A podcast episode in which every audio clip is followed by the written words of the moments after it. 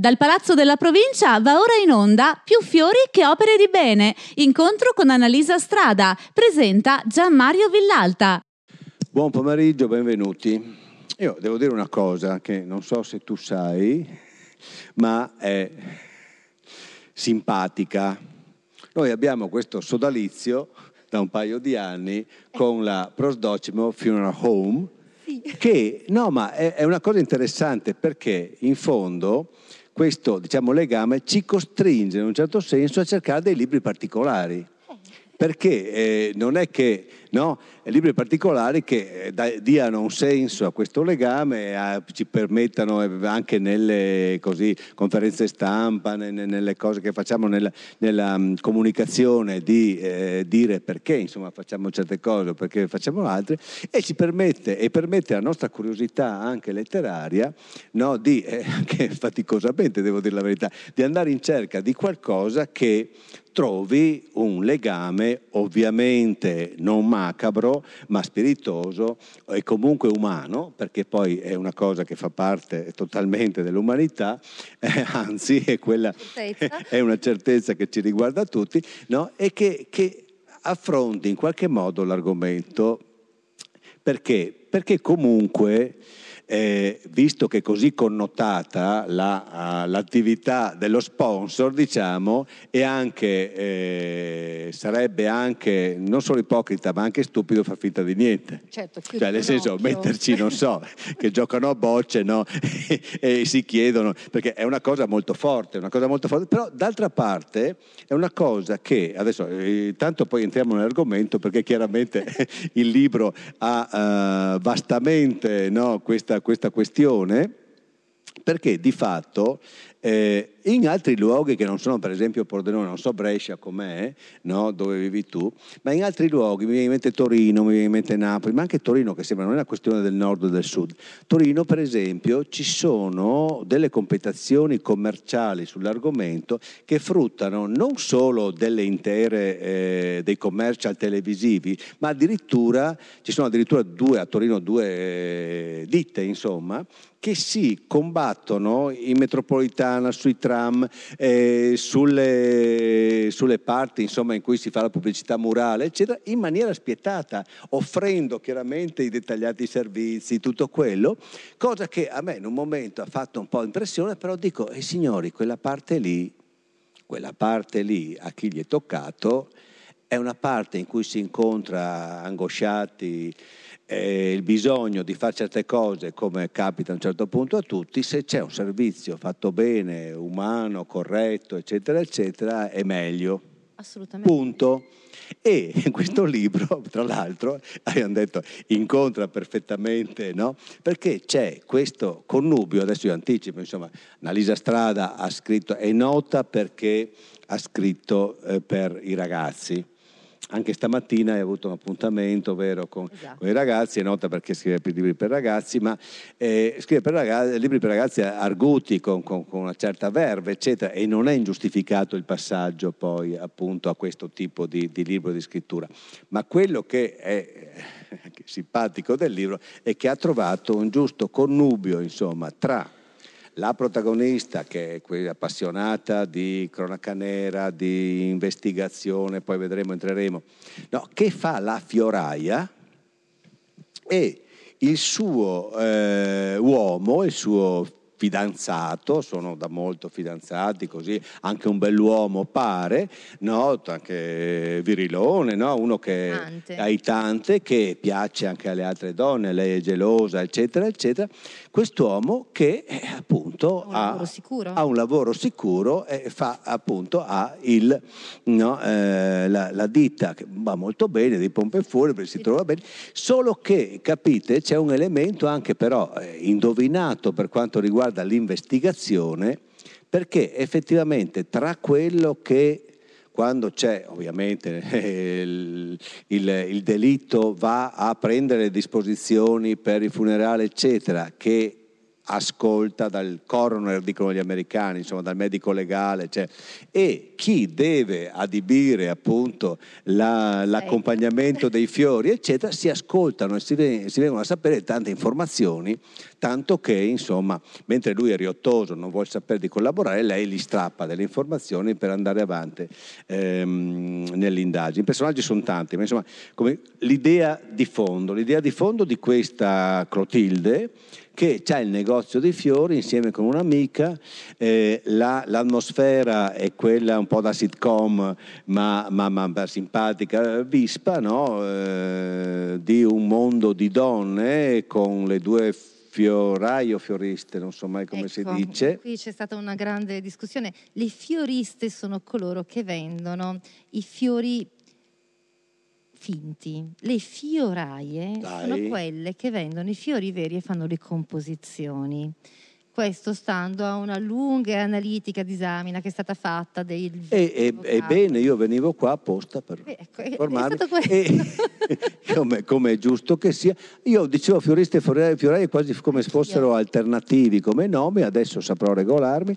E eh, sono queste due amiche. La dirimpettaia, ovviamente, eh, è una. Ovviamente no, ma si sta bene, è una libraia e quindi c'è anche questo, questo rapporto legato anche sulla passione della, della lettura e poi insomma magari eh, poi verrà fuori il, eh, il, diciamo, l'investigatore ufficiale che anche questo fa, fascinoso, il commissario che, che- che vedremo dopo. L'idea, l'idea voglio sapere. Allora, l'idea è nata da questa constatazione. Uno, io ho una grandissima simpatia per gli impresari di pompe funebri. Ora non lo dico per il signor Prosdocimo, che non mi farà sconti, immagino, se mi servissero mai a breve. Mm, proprio nasce una grande simpatia e posso raccontare un aneddoto. Io vivo in un comune molto piccolo e in questo comune molto piccolo abbiamo un leader del settore che ha fatto fuori sempre la concorrenza, quindi diciamo un leader molto attivo. E una parte della famiglia gestisce una cartoleria. In questa cartoleria a mm, Halloween appare puntualmente una bara vera, elaboratissima, mm, di quelle molto Tant'è che uno entra e pensa che sia un gadget, cioè sia un gioco, sia acquistabile come gli scheletri, i cappelli da strega, eccetera. E quando sono entrata ho chiesto: ma mm, che- come mai questa che vedo ogni anno? "Ah, era la bara della bisnonna. E ho detto, ah, interessante, cioè mm, un elaborato eccezionale, di fattura finissima. Dico, la bisnonna però, cioè, è ancora viva? E dice, no, no, è successo questo. Voi avete presente che il figlio del calzolaio va sempre in giro con le scarpe rotte? È successo quando la nonna ci ha lasciati, la bara era in fondo al magazzino, hai voglia toglierla. Cioè sta lì, togli tutto quello che c'è fuori, tira fuori la bara della nonna. Una bella bara ordinaria, economica, è andata benissimo e questa l'abbiamo tenuta a ricordo. E io ho avuto, un- il mio cuore è diventato un popcorn di fronte a questo dettaglio che ha radicato in me l'affetto per chi pratica questa attività, che sì incontra le persone nel momento più triste, ma è anche quella che ci fa più paura. E per me ridere sulla morte è il più grande esorcismo che possiamo fare. E allora mi piace quando riescono ad approcciare la loro professione con spirito e verve. L'altro aspetto è stato la fioraia. Allora, io ho il pollice verso, ho sterminato la foresta amazzonica, se fosse stata data in mano a me, ma adesso sarebbe già sparita da un Neanche quelli di plastica a casa mia neanche, riescono. Si impolverano, si impolverano di brutto, finiscono scipiti, li butti. Allora c'è stato un periodo in cui però ho sfidato me stessa ho detto scoprirò la pianta che mi sopravvive. Cioè non è che io possa essere proprio un, inset- un pesticida vivente. E allora abbiamo iniziato in casa eh, un'attenta selezione delle varietà più resistenti. E quindi ho conosciuto un sacco di varietà di piante che poi abbiamo riversato lì dentro. E man mano conoscevo florovivaisti, fioristi, fiorai, imparando a distinguere le categorie, mi accorgevo che erano dei grandi osservatori degli esseri umani. Perché quando ti dicono che pianta vuole, dove la mette, come la cura, che tipo di pianta vuole, già da questi dettagli capiscono come hai la casa, che attitudine hai. E poi i fiori ti accompagnano in ogni frangente. Se vai a cena da amici e come me sei un fallimento in cucina, cosa porti? Fiori. Ok, perché quelli non devi cucinarli ed è già un grande Da passo queste avanti. parti più una bottiglia, però. Esatto, una bottiglia, il pane, poi porti i fiori perché poi così con la cinquantesima bottiglia di vino non sai più che etichetta scegliere e quindi porti i fiori. cerimonia porti i fiori, laurea, battesimo, nozze, fino al funerale i fiori ci sono. E ogni volta che un fioraio arriva è poco osservato perché l'attenzione viene catalizzata dalla composizione che offre. Quando tu sei in quel frangente lì, raccogli l'omaggio, il fioraio ti osserva e sa chi sei, capisce se il tuo dolore e la tua felicità sono veri, simulati o finti. Quindi io trovo che il punto di osservazione di un fioraio sia in realtà un punto di osservazione privilegiato di colui che non visto entra nella tua vita nei frangenti più vari e può osservarti. Quindi hai indovinato la possibilità di... Eh creare un'investigatrice dilettante in questo caso che eh, usi il proprio mestiere per carpire informazioni, cosa che farà però in maniera anche poco corretta a un certo punto o comunque ai limiti della correttezza. Anche Jessica Fletcher qualche volta forza la mano giusto? Quindi una prece- mi aveva preceduto qualcuno. Perché fa finta che siano stati ordinati dei fiori perché nessuno resiste al fatto se arrivano con una composizione floreale no, a casa tua tu difficilmente eh, non fai questione o rimani, non, non, non rimandi indietro, comunque accogli e qui arriva con i fiori, giustamente non è pericoloso. Mai non è pericoloso, lei ha una piccola strategia innocente per cui ci sono dei nomi che vengono molto amati periodicamente, quindi Chiara, tutti abbiamo un'amica che si chiama Chiara, un nome molto amato. Ah si finge il nome, finge, finge, una dedica finge il nome, nome, quindi si fa compilare il biglietto da una grafia ogni volta diversa e entra e ha l'arte di essere un attaccabottoni. Quindi la gente in realtà che parla molto ma ascolta poco, quando trova qualcuno disposto ad ascoltare si sfoga, soprattutto se in uno di quei momenti di, di fragilità, no? cioè per cui in un momento critico trovi qualcuno che ti dà sponda e ti allarghi un attimo. E quindi lei ha questa capacità molte cose. La prima, facciamo così, e, e c'è una, non, poteva essere insomma, ma non è il titolo Ditelo con i fiori, un titolo alternativo perché dentro c'è eh, questa cosa qua che tutti quanti avrete sentito almeno nella vita, io qualcosa ho imparato qua, che c'è una corrispondenza tra fiori, tra fiori no? almeno eh, due o tre insomma se ne sanno, tra i fiori e quello che vogliono comunicare. Esatto, però ditelo con i fiori era un giallo scritto da Westlake e mai mi sarei messa in competizione con Westlake, quindi ne ho approfittato, ho preso il titolo del suo libro e l'ho fatto diventare il nome del negozio. Così abbiamo connotato la, la fioraia lettrice. E invece il titolo questo nasce da questa constatazione. Io che appunto temo molto la morte, quindi spesso ci gioco sopra, anche nei libri per ragazzi, con ironia, faccio spesso testamento. Perché parlo molto in vita, detesterei morire muta, cioè per cui vorrei che le mie volontà fossero sempre molto chiare e mi vengono in mente quelle frasi che dicono niente fiori, ma opere di bene. E mi domando come faccio a essere sicura che fanno opere di bene? Cioè, che garanzie ho? Invece un fiore portatelo sempre, dico, c'è anche raccolto dal muro del vicino, strappato da un cespuglio, portatelo un fiore, è l'inizio di un buon gesto. Quindi poi ed è già una prima opera di bene che fate, poi le altre verranno a vostra discrezione, in base alla vostra coscienza fatelo. Quindi sono sicura che ci siano in giro più fiori che opere di bene. Il, eh, la trama senza dover dire tutti i ah, particolari, ah, c'è un inizio clamoroso. Ponte dei Morti che quindi è l'inizio adeguato. Accade che eh, su una fontana eh, a Bergamo, di fronte alla Camera di Commercio, eh, su un pignone che sta accanto a una fontana occupata in prevalenza da un tritone, viene trovata una... E perché Bergamo? Perché io ci ho riferito... Beh, Bergamo è bella, Bergamo è un bel posto, tutto quanto, ma perché da Brescia, da Bresciana, ambientare a Bergamo? Brescia non si prestava? Ma o perché sono degli assassini noti? Perché sono per il campanilismo, le rivalità e se devi commettere... Peccatevi questi omicidi. Esatto, cioè nel senso le cose scomode sempre a casa dei vicini vanno meglio, no? Cioè come metti la polvere sotto il tappeto, no perché Bergamo è un salotto, è una città bellissima e quando io ho pensato a un giallo, le sfumature del giallo sono tantissime, c'è il giallo poliziesco, ci sono i cold case, c'è già... C'è, quando si dice giallo il pulp, come dire, non è facile raggruppare così tanti filoni diversi un, sotto un'unica etichetta. E io ho pensato a quello che negli Stati Uniti viene chiamato il cozy mystery, cioè quindi il giallo di conforto, un giallo che tu leggi con la copertina sulle ginocchia, il tè e, e te lo godi, non hai bisogno di andare ad avere paura, non era questo che, che, desideravo. E in qualche modo la cornice mi è venuta in mente perché Bergamo, se qualcuno di voi ha mai visitato questa città, è una città bomboniera, la città alta è una città molto elegante, molto piccola, dove si mantiene quel clima di vivibilità per cui effettivamente la gente si conosce ancora e quindi consentiva di giocarsela. Poi un po' perché nel Così Mystery secondo me ci stava anche questo essere arroccati, circondati da mura e mi dava l'idea di una città rifugio in qualche modo, una città che a me piace molto e quindi l'ho scelta per questo come cornice.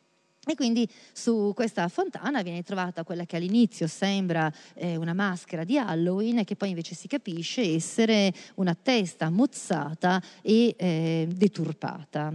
E da lì eh, ci si domanda, ci sarà un corpo in giro, chi sarà questo? Manca qualcuno all'appello dei bergamaschi? Chi manca? Sì, l'inizio così forte e macabro fa quasi pensare solo per pochi istanti eh, a qualche cosa che sia appunto in, in un'altra direzione, non so, Jeff Diver, appunto, abbiamo flick flock, facciamo anche adesso, no, ecco, e, e, e però invece poi tutto si stempera. Il personaggio, il personaggio che ti dirò è tanto simpatico, però dai nervi, o no? il personaggio principale, no, sì. la, la, Clotilde, che è simpatica con tutte le sue manie, tutte le sue... però una volta statene tranquilla, una volta statene buona, no? Il povero, appunto, Carlo, Carlo che invece è una roccia e, e, lui va avanti, fa il suo lavoro, cerca di, di, di, di diciamo, eh, dimensionarla, non ridimensionarla, di dimensionarla in qualche modo, ha una sopportazione che... Angelica cioè lui gli ettari di paradiso li ha scontati quando trapassa. E, ehm, no, Clotilde è però, ci sono le donne così. Clotilde tra l'altro è... Eh, Forse me ne scappo via prima. Ecco, cioè, secondo me perché devi saperle cogliere nel loro lato positivo, hanno così tanti lati che prima devi cercarli tutti e l'ultimo è quello positivo. E Clotilde è, una, mm, è un full, cioè Clotilde è un fuoco d'artificio più che altro, è una di quelle che non se ne sta mai nel suo e ehm, del resto io conosco un sacco di gente che non sta nel suo, eh, per cui io per prima anche, eh, per cui esce e deborda. Il fatto è che lo fa sempre con quella sfacciata goffaggine che fa sì che glielo si perdoni. Perché se, è un po' come una Pollyanna, avete presente Pollyanna? Quella che a un certo punto vi viene voglia di dire adesso ti do due pizzicotti ti voglio vedere piangere, cioè quella che adesso ti metti in ginocchio sulle schegge di vetro e ti penti, ecco, lei è un po' nella versione euforica così. Di tanto in tanto si prende i suoi spigoli che la fanno un po' arrestare, ecco. però eh, a me piacerebbe avere le persone così intorno, perché sono di quelle che sanno sbordare, ma non sbordano mai con un'intenzione cattiva attiva, sono quelle persone che ti accorgi di aver voglia di chiamare quando sei da solo. E quindi a me piacciono le persone che sbordano così, quelle che non stanno nel loro, ma non è un'invasione, non è una ricerca di uno spazio vitale altrui, è una ricerca di... Però questa sono, qua, però questa qua, no? Ho capito che no, simpa- no. no simpatica- simpaticamente, simpaticamente, poi ha le sue simpatie perché poi è intelligente, poi si inventa le cose, però eh, accidenti, eh sì, no, d'altra parte. Vuole, Ma eh. guarda, analizzali un po'. Conosci un investigatore spontaneo che sarebbe sopportabile fuori dalla carta? Non mi sono mai posto il problema, neanche in questo caso devo eh, dire la verità. Però, tu ci pensi, cioè abbiamo citato eh, Parvare a parlare meglio, ok, scusatemi. Provate a... Non si sente là in fondo? Vi siete persi niente finora, ma adesso dico... Adesso dice le cose quelle importanti. Dico le cose importanti. Ehm, alla fine chi investiga senza averne una delega istituzionale è comunque uno che sborda perché gli dice, oh, ma i fatti tuoi non te li fai. Questo è necessario. L'investigatore spontaneo, quello non eh, educato ad essere investigatore, quello che non ha l'investitura sociale a essere investigatore, è sempre uno che si fa in maniera indefettibile i fatti degli altri. Non so difendere meglio. No, no, ma sto, sto pensando, mentre parli sto pensando, perché io ho esagerato, ma ho esagerato nel senso che questo personaggio per mille ragioni è veramente eh, forte e, forse è la sua natura che lo determina così, non si ferma di fronte a niente rispetto a questa sua appunto volontà investigativa. Allora stavo pensando tra me e me che probabilmente anche un personaggio di investigatore spontaneo che non sia in partenza animato da una cosa che gli succede direttamente, forse non c'è neanche stato prima neanche nella... Poi guarda, io penso che Clotilde giustamente deborda, ma se tu guardi Clotilde paga il prezzo di questo suo debordare, perché Clotilde è una persona che ha una relazione affettiva forte che non si traduce in una, però in una relazione strutturata, cioè quindi loro non convivono, perché lui, Carlo, trova impossibile convivere con Clotilde esattamente come Clotilde trova impossibile convivere con la garanzia regolare, rassicurante di Carlo. Clotilde è uno dei vertici di una triangolazione che danno il fioraio, la libraia e il bar. E questi tre non sono tre esercizi commerciali, sono sempre tre specchi di chi li frequenta, perché dal libraio come dal fioraio vai chiedendo qualcosa che non sempre sai che cos'è. Quindi vuoi qualcosa. La fioraia, come la libraia, o ti conosce o ti pone delle domande che ti indagano. Il barista è quello che dopo qualche volta che lo frequenti sa cosa vuoi e da come entri già ti conosce. Questa triangolazione è una triangolazione di specchi, di fatto, e ciascuno che è lì dentro si vede riflesso negli altri e, e indaga chi entra. Sì, c'è una collaborazione anche una collaborazione, tra, tra i tre effettivamente. No, riflettevo mentre, mentre, parlavi sul fatto che l'indagine spontanea a un certo punto tu la spieghi anche le motivazioni perché uno non, non avendo nessuno... Poi si capisce un'altra cosa forse, non so se dicono, che questo è un po' costruito fin dall'inizio per essere una serie, per avere il 2, il 3 e il 4. Allora, eh, nelle, nelle, intenzioni c'è questo di, di, riuscire a dare una serialità e quindi i personaggi che nascono lì sono tutti personaggi che hanno delle storie. Un po' di libri li abbiamo letti, grazie vir- a Dio. grazie a Dio un po' di libri li abbiamo letti e, e questo no, erano segnali abbastanza... Stavo, stavo, pensando per, a rinforzo di questo fatto che gli investigatori, un po' come i commissari, cioè, cercano sempre il loro antagonista, sono persone che vanno a cercare il nell'altro il proprio limite e quando lo incontrano cercano di graffiare e di rompere. Se tu pensi a un Rocco Schiavone, eh, è qualcuno che è spinto da un proprio mostro interiore. Sì, senz'altro, senz'altro. Se tu pensi a un Lincoln uh, di um, Jeffrey Deaver, è un uomo che vede nella propria immobilità la ragione del proprio sfondamento. Eh, c'è sempre un tentativo tra compressione e decompressione che è quello che ti porta poi a cercare di guardare nella tua realtà alla ricerca del mostro dal quale scappi. Sì, sì, no, ma a un certo punto volevo dire proprio questo, che a un certo punto viene anche diciamo, di questa vis investigativa di cui a un certo punto ci si chiede il motivo, perché ci sono tutti gli elementi già seriali, insomma, no? De, del genere, tutti ben messi, tutti... Comunque, eh, stiamo parlando di cose forse un po' tecniche, ma che riguardano una piacevole lettura, questo devo dirlo perché sennò sembra, ma io sono un po' così tignoso, no? e allora, il bello allora. Eh, trovo, trovo, risposte pronte, intelligenti, quindi mi fa piacere. E eh, dicevo, ehm, uno si chiede anche un po' chi glielo fa fare, appunto, no? Perché se uno o è incaricato da qualche attività professionale o è toccato la, la Fletcher che dici, in fondo le accade sempre direttamente perché dove arriva lei c'è il morto, però pronto. no, è che ogni, tutti quanti dicono eh sì, arriva la Fletcher, to, e via, no? Però eh, c'è un morto che eh, ha cenato con lei, c'è un morto che no, e via via. In questo caso proprio non c'entra niente, neanche lontanamente, anzi la sua volontà di intrigarsi, si direbbe dialettalmente dalle nostre parti, di questi affari altrui è veramente enorme e, e, e parrebbe ingiustificata. Però lei è appassionata, poi viene fuori, di tutte queste, di, di, di, tutto ciò che può riguardare il delitto, la cronaca nera, cioè, si vede anche in televisione appunto la Leosini, tutto quanto. No?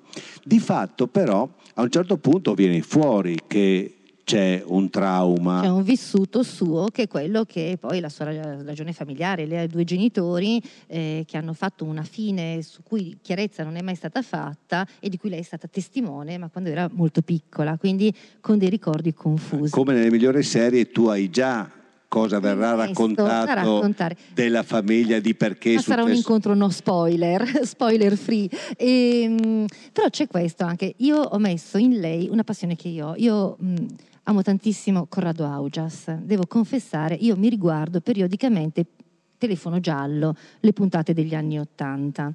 E mh, amo moltissimo Franca Liosini, mi piace Lucarelli. E ogni volta che mi domando perché io mi incarognisco su queste vicende delittuose o qualche volta spy storie vere e proprie, ehm, che in fondo io sto tranquilla a casa mia. Quello che secondo me è, appassiona chi guarda questo genere di cose è che tu sai che quel delitto o quell'evento delittuoso, che non per forza è mortale, ha comportato il, l'incepparsi dell'ingranaggio del vivere comune e vuoi andare a capire come se tu avessi un pezzo del puzzle che è fuori posto. E quella fuori posto lì è per un verso un'ingiustizia, e per il verso vuoi capire perché è stato ingiusto, ti appassiona quella diversificazione, vuoi andare a indagare ciò che non è stato ordinario, vuoi andare a trovare la tua pecorella smarrita per dire, uè ti sei smarrita e mi interessi perché vorrei capire che cosa ti ha portato lì, perché è sempre un viaggio in quella che è la dimensione umana. E quindi vuoi capire di che cosa siamo capaci come esseri umani, perché quella, quella persona che ha commesso il delitto non è diversa da me, ciascuno di noi grosso modo ha un potenziale di essere Madre Teresa di Calcutta, ma contemporaneamente anche di essere Jack lo squartatore. Quindi qual è la cosa che ti fa deviare e ti porta a questo comportamento?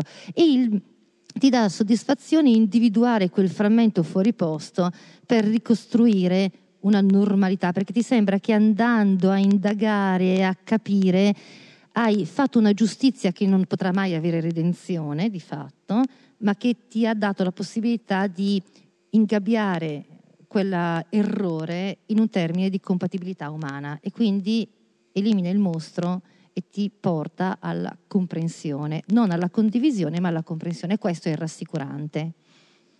Scorrendo le pagine questo rimane nel motore, nella macchina narrativa, ma in realtà è la parte che non vogliamo perderci, è il mondo di questa Clotilde, il suo modo di vedere la vita, di comportarsi, eccetera, che è effettivamente pieno di attenzioni, di tic, di manie, di osservazioni, di... ed è una persona anche molto eh, capace di cogliere le sfumature caratteriali, ma anche di grandi Mm, come dire, di grande competitività, di grande conf- capace di confrontarsi, se, sente sempre come eh, che potesse essere giudicata o che possa essere giudicata e attaccata e allora è sempre sulla difensiva addirittura e, e poi ha dei fastidi, cioè c'ha delle persone proprio che detesta.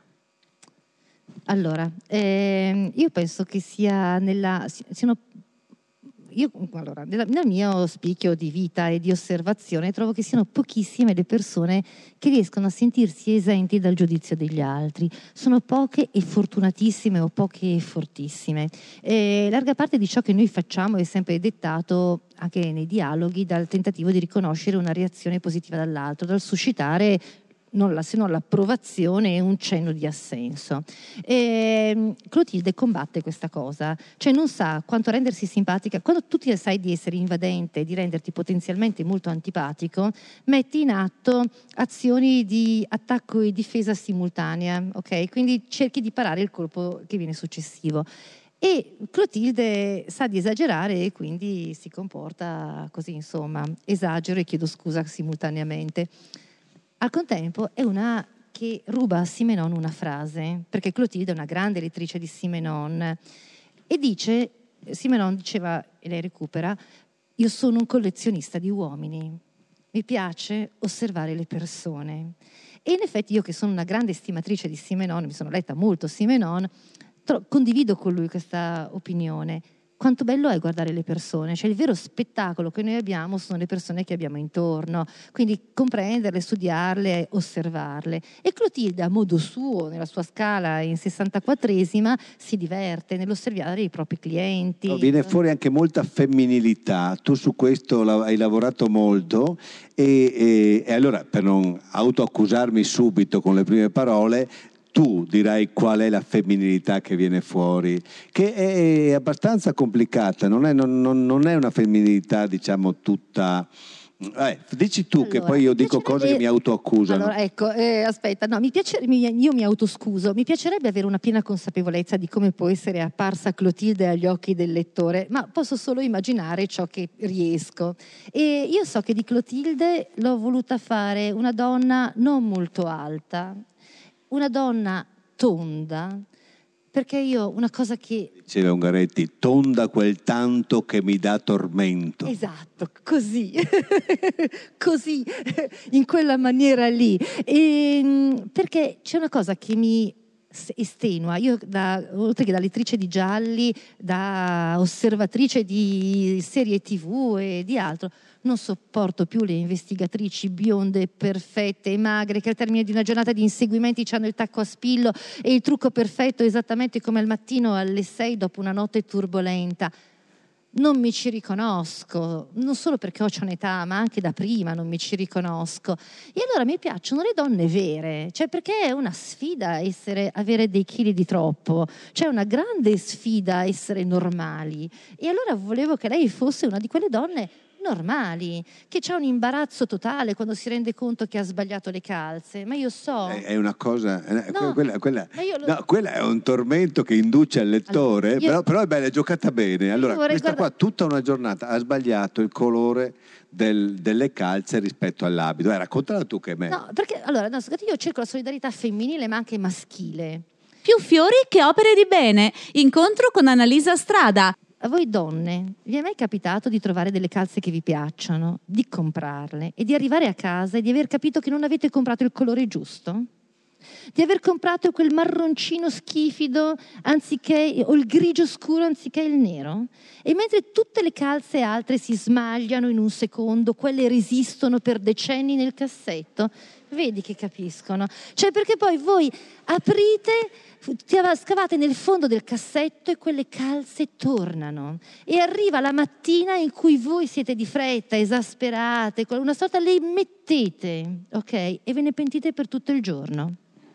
E non sembra, ma quante volte ti guardi Per tutto il giorno il lettore viene informato appunto e che il lettore lei... si deve partecipare, perché è ingiusto che i maschi non portino i collant sbagliati. Cioè io vorrei socializzare, condividere, fare sharing per riuscire eh, a sopportarlo anch'io che a volte le calze sono sbagliate e come le cose sbagliate della vita non te ne liberi, se non facendo quel gesto libera, cioè proprio veramente un'osanna alla fine della giornata, quando le levi trovi il coraggio di dire ok, siete 12 euro sprecati, le butti nella pattumiera.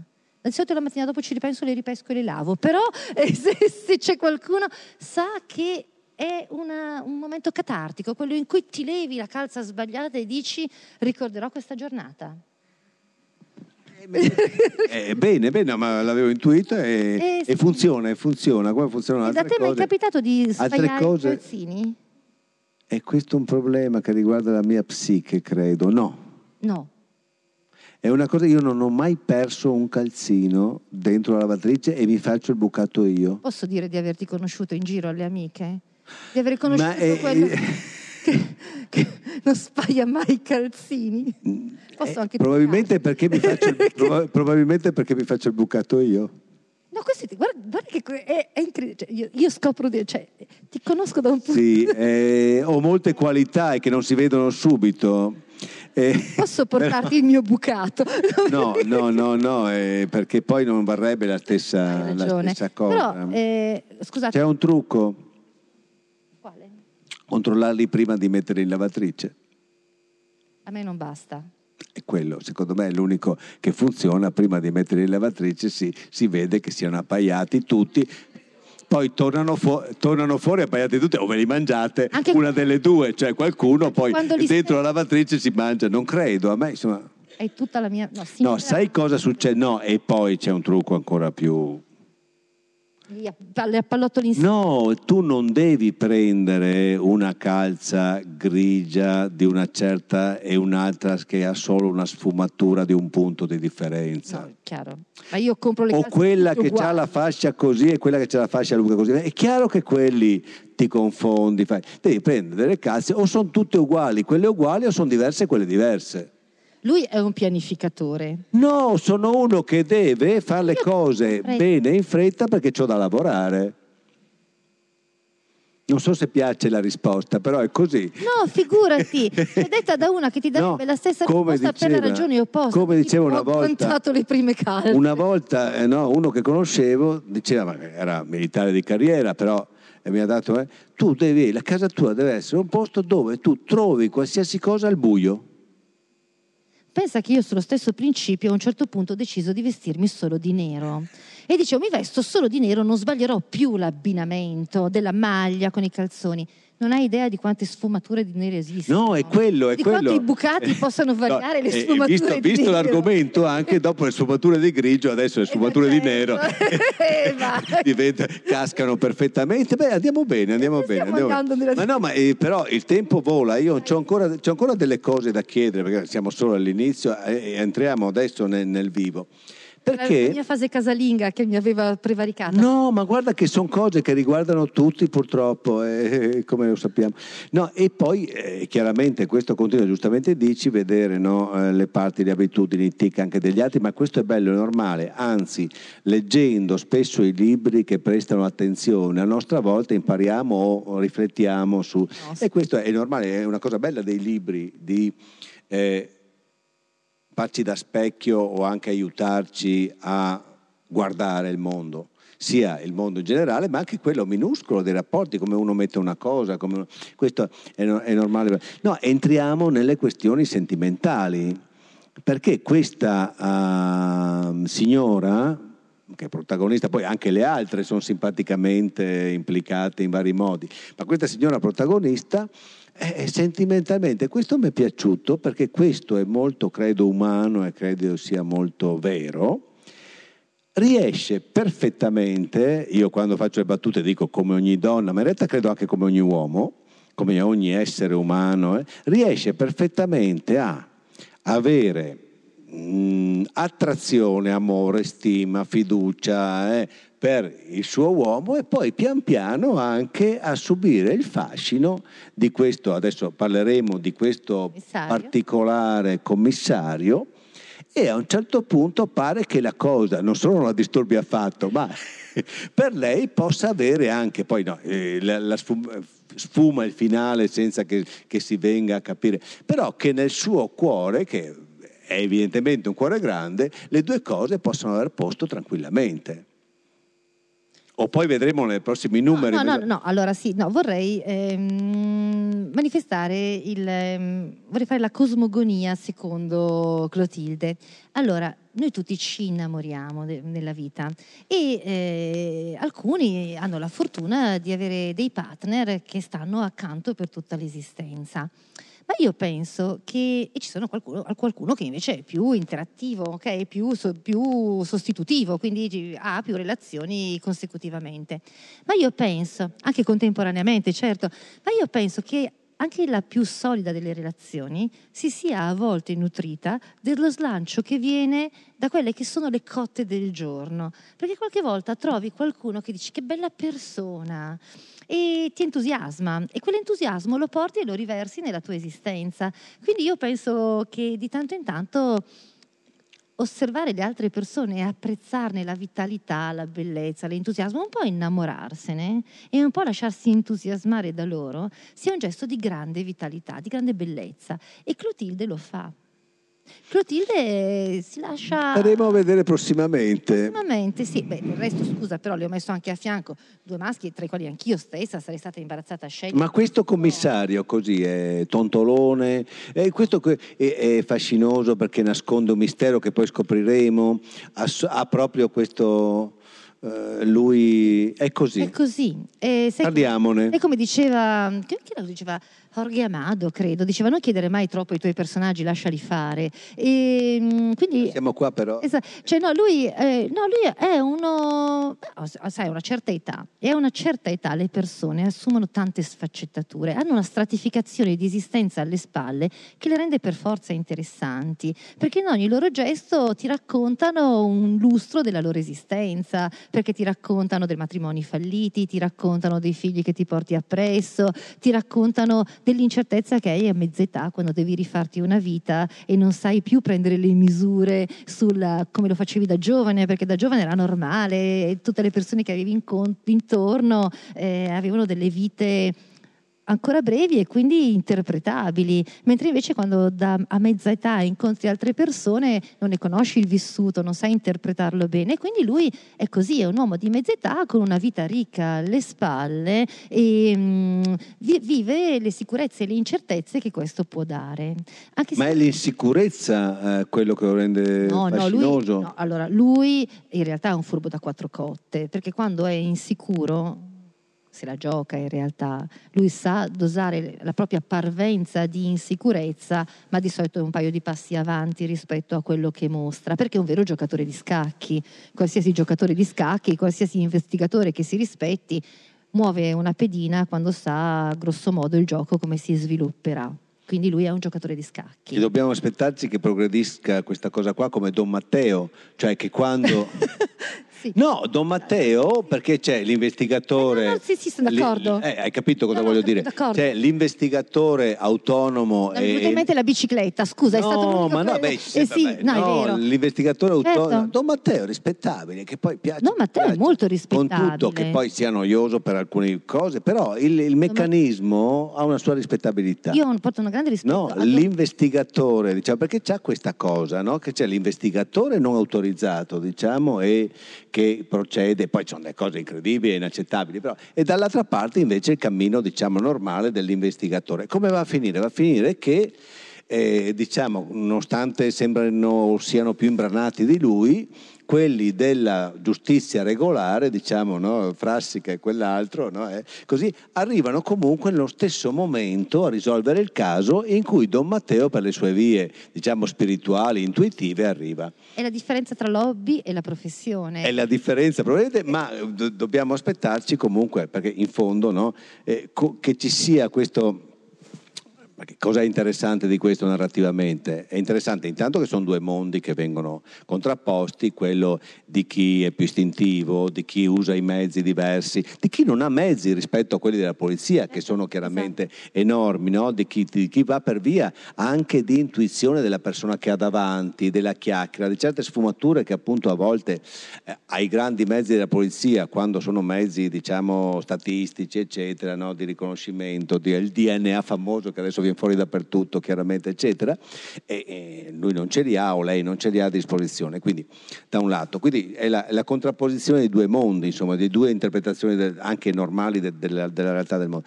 Dall'altra parte, però, ovviamente essendo questo antagonismo anche un antagonismo diciamo, di, di, di, di, relazione, di amicizia, eccetera, vincesse uno, vincesse l'altro, ci sarebbe chiaramente oh, dire, una presa di posizione che eh, guasterebbe certo. il meccanismo, guasterebbe i, i, lealmente rivali. Eh, a me vengono in mente in un paragone un po' più becero eh, il gioco della bandierina. Okay? Sapete come funziona il gioco della bandierina? Bandierina, quando i due arrivano, si studiano le mosse reciprocamente. D'accordo? L'obiettivo è il medesimo, ma le, con- le mosse e le contromosse sono dettate dall'osservazione reciproca.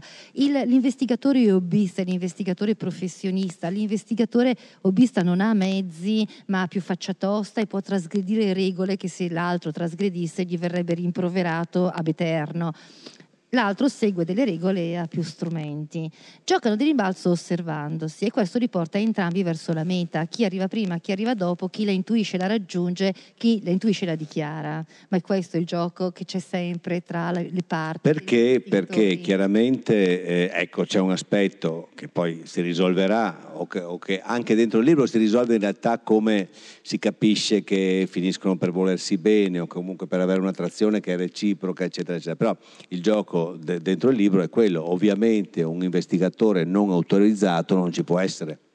Cioè nessuno di noi effettivamente, volendo eh, investigare eh, su un omicidio, non può farlo, cioè non può accedere, a, non può interrogare le persone, non può interrogare le prime della polizia, non può sottrarre magari indizi. Cioè, Esiste il reato di intralcio alle indagini. È una cosa che diventa proprio impossibile, no, non si può fare, diventa un reato. E quindi da parte del commissario ovviamente questo interesse di Clotilde non, da un lato deve impedirglielo, cioè deve dire non, che non deve farlo e deve in tutti i modi, anche se poi tollera, perché non, non, la minaccia di intralcio. La minaccia. Appunto, la minaccia. E questo è intralcio alle indagini, quindi attenzione al prossimo passo. Io ti Allo stesso tempo la Clotilde deve comunque, insomma, eh, recrimina il fatto di essere tagliata fuori, usa i suoi mezzi, ma allo stesso tempo no, eh, rosica un po' del fatto che quell'altro ha i mezzi per andare avanti in un certo modo dove lei non può arrivare. Quello che succede però è che di fatto la relazione, anche se apparentemente di rivalità, che si instaura tra i due in realtà viene sempre per mezze parole, per cose dette, per chi sta più avanti, chi sta più indietro, eccetera, eccetera, diventa utile a tutti e due. Diventa utile ad entrambi. Carlo, il fidanzato di Clotilde, diventa addirittura un, te- un termine di passaggio di informazioni ad un certo Perché, punto. Perché, come si diceva prima, lui eh, lui ha il contatto è, diretto. esatto, lui deve spostare i resti, per cui contatta tanto il commissario quanto la fioraia, insomma, alla fine anche perché i morti si accavallano, per cui ci sono un po' di, di cerimonie da, da seguire. C'è un aspetto eh, che, mh, mm, che eh, comunque io ho messo dentro, questo, dentro, questi personaggi e che forse mh, mm, mi aiuta a giustificarti un po' l'invasività dell'uno e la rivalità dell'altro, è che in realtà questi personaggi, eh, ciascuno di loro, è vittima eh, e eh, non vittima, eh, come si dice se uno, qual è l'opposto di vittima? No, vittima, sì, vittima e carnefice, è vero, facciamo così, vittima e carnefice, hai ragione, ma non, non, non volevo dire carnefice. Perché fa, fa una cosa troppo, è troppo eh, carnefice. No. Comunque diciamo, vittima carnefice di quello che è secondo me il grande paradigma della comunicazione tra noi. Tutti usano tantissime sfumature diversificate per parlare di odio. Noi ogni volta che abbiamo una rivalità, un antagonismo, ci organizziamo per eh, sfumarlo, giustificarlo, articolarlo, fondarlo, mentre invece quando parliamo di sentimenti positivi, parliamo d'amore, siamo molto semplici, articoliamo molto poco. È come se ci fosse una grandissima barriera di pudore che non ci consente di articolare, fondare e distinguere le sfumature d'amore. E quindi questo è il grande freno che è nella loro vita e un po' nella vita di tutti noi. Cioè noi siamo capaci di eh, parlare male, di fare gossip cattivo, di essere degli hater, di eh, articolare la nostra cattiveria, ma non non sappiamo articolare il nostro voler bene. C'è un grande pudore su questo.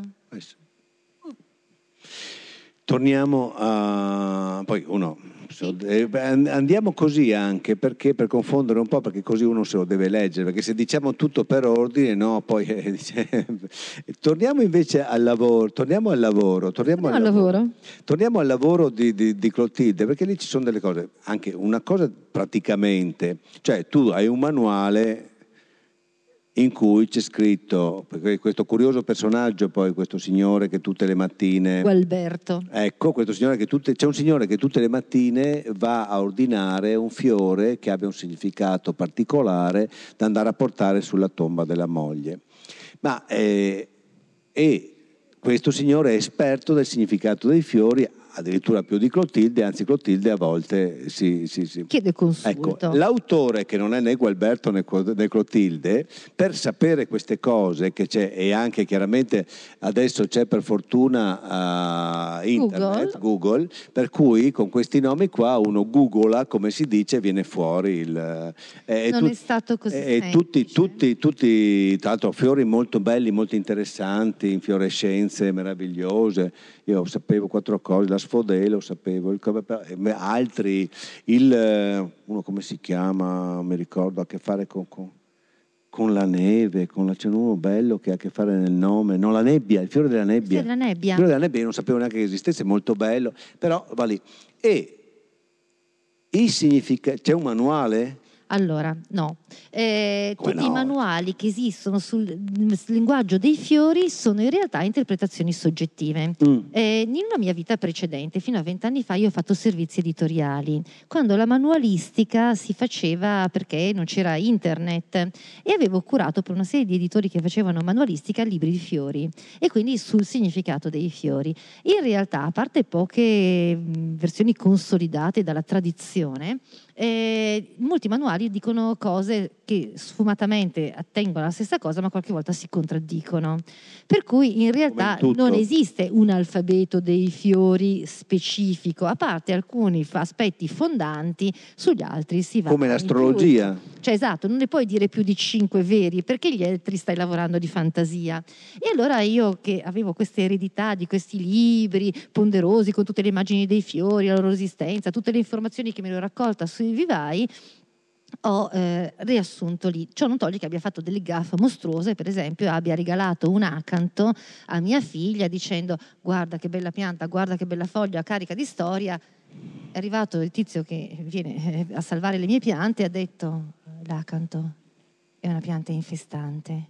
Lei ha detto starò per sempre nella tua vita, non mi eradicherai mai dalla tua esistenza. È un messaggio terribile da dare a una figlia. Però, però sono quelli appunto eh, che, eh, tra cui si muovono i poeti laureati, diceva Montale, no? Pensavo di andare sul sicuro e neanche lì ho avuto una certezza, quindi capisci che veramente niente è certo.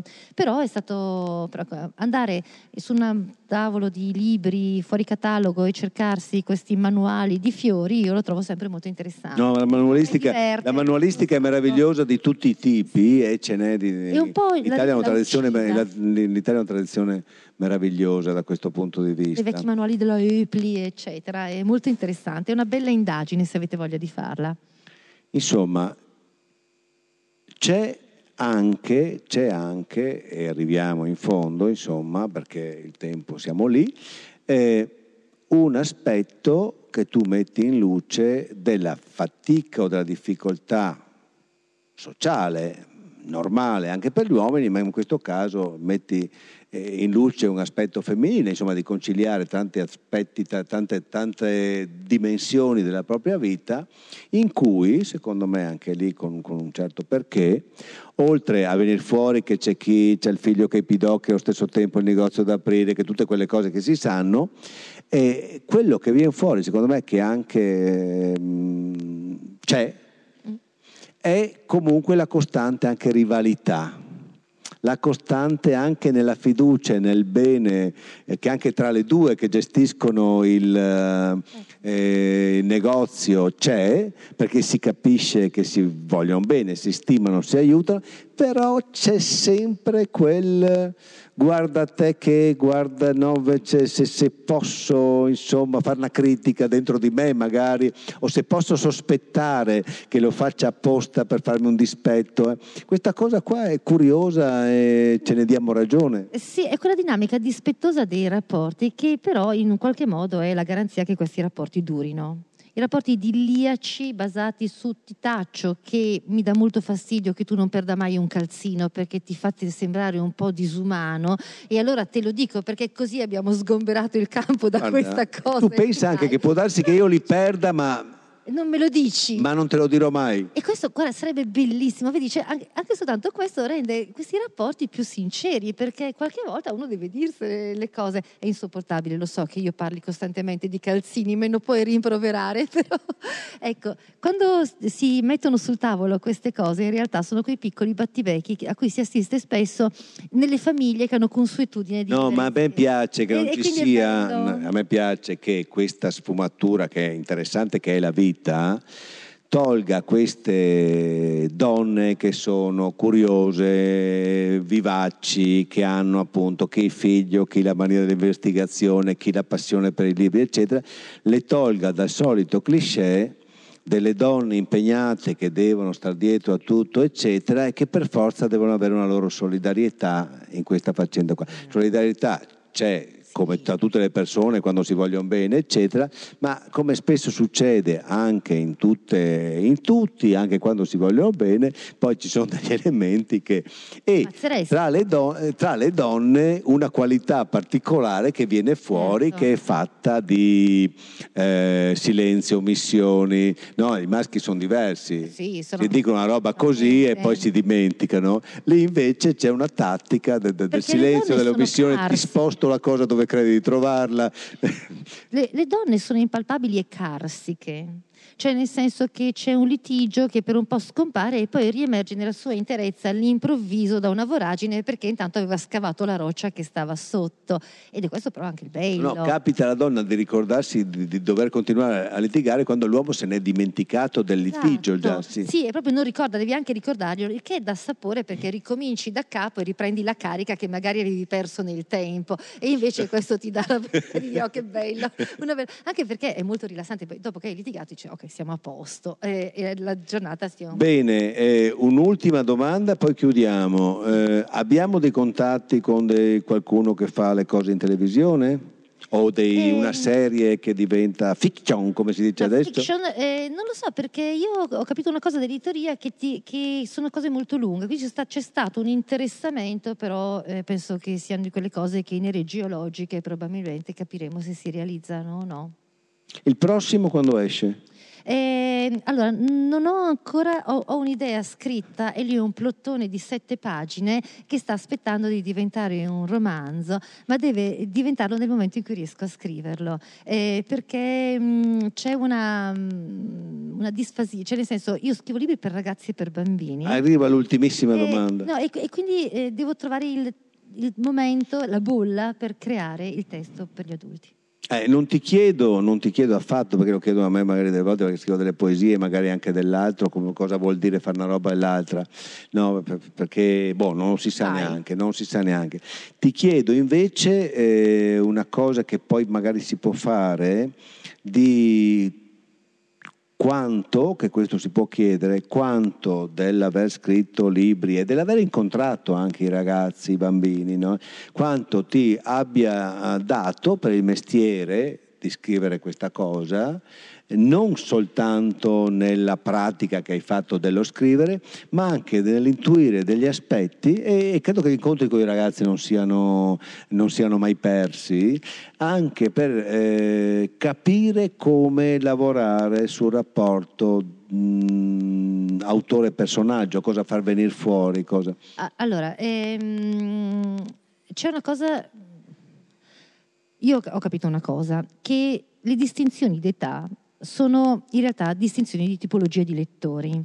Eh, io incontro molti adulti che leggono libri per ragazzi o libri per bambini e dei bambini e dei ragazzini che vogliono leggere narrativa per adulti e quindi in realtà la distinzione tra cosa e per cosa è legata al fatto che hai argomenti che con una certa esperienza apprezzi e senza quell'esperienza sì, non e poi apprezzi. a dirla tutta quelli che li fanno e li scelgono e li pubblicano i libri per bambini sono tutti adulti, piacciono a loro prima di tutto. Esatto, quindi, eh, e quindi è questo. Io penso una cosa sola, che ogni storia trova le proprie parole. E io quando penso al mio lettore giovane ci penso molto di più perché so che lui certe cose non le sa, proprio non le immagina, non ne ha esperienza. E allora lo devo accompagnare a, conoscerle, a conoscere quelle. E in qualche modo per me è uno sprone. A me affascina molto raccontare per i bambini perché so che in qualche modo sono... Eh, eh, tabula rasa e ciò che tu vai a dipingerci sopra deve avere un, una ragionevolezza nel loro parametro, non, quindi che non ci sono argomenti che non puoi trattare, ci sono modalità che non puoi usare perché loro sarebbero estranee e quindi sarebbero brutali nei loro confronti, mentre invece devi sempre accertarti che il tuo lettore ti segua. Qualche volta mi sono resa conto invece che il lettore che noi consideriamo adulto è un po' meno scafato come lettore rispetto al ragazzino che magari è un lettore assiduo.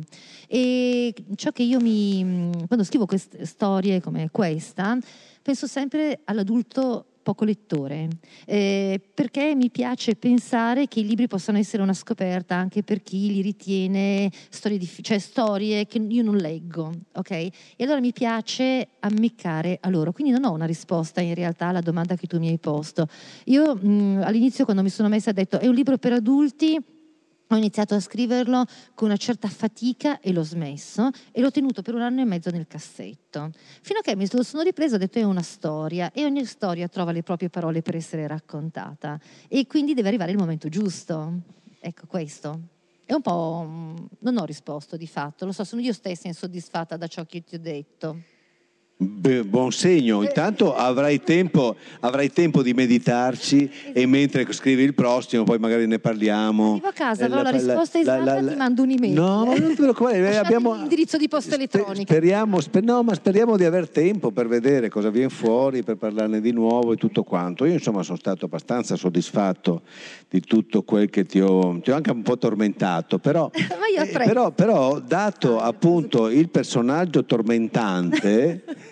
la pena del contrappasso, insomma, ci voleva, ci voleva la pena del contrappasso. Io ringrazio tutti voi, ringrazio te e insomma, diciamo anche perché io questa cosa la trovo simpatica, insomma, che troveremo, insomma, si, trovano dei libri dove si, dove si, può trattare anche insomma, questo argomento senza, con il sorriso e anche con serietà. Mi aspettavo una bella campana perché segnasse la fine dell'incontro. Don, no, no, no, no, non arriviamo. non arriviamo arriviamo a tanto. Però insomma la fine dell'incontro è questa, ringrazio tutti Grazie e un applauso. Grazie.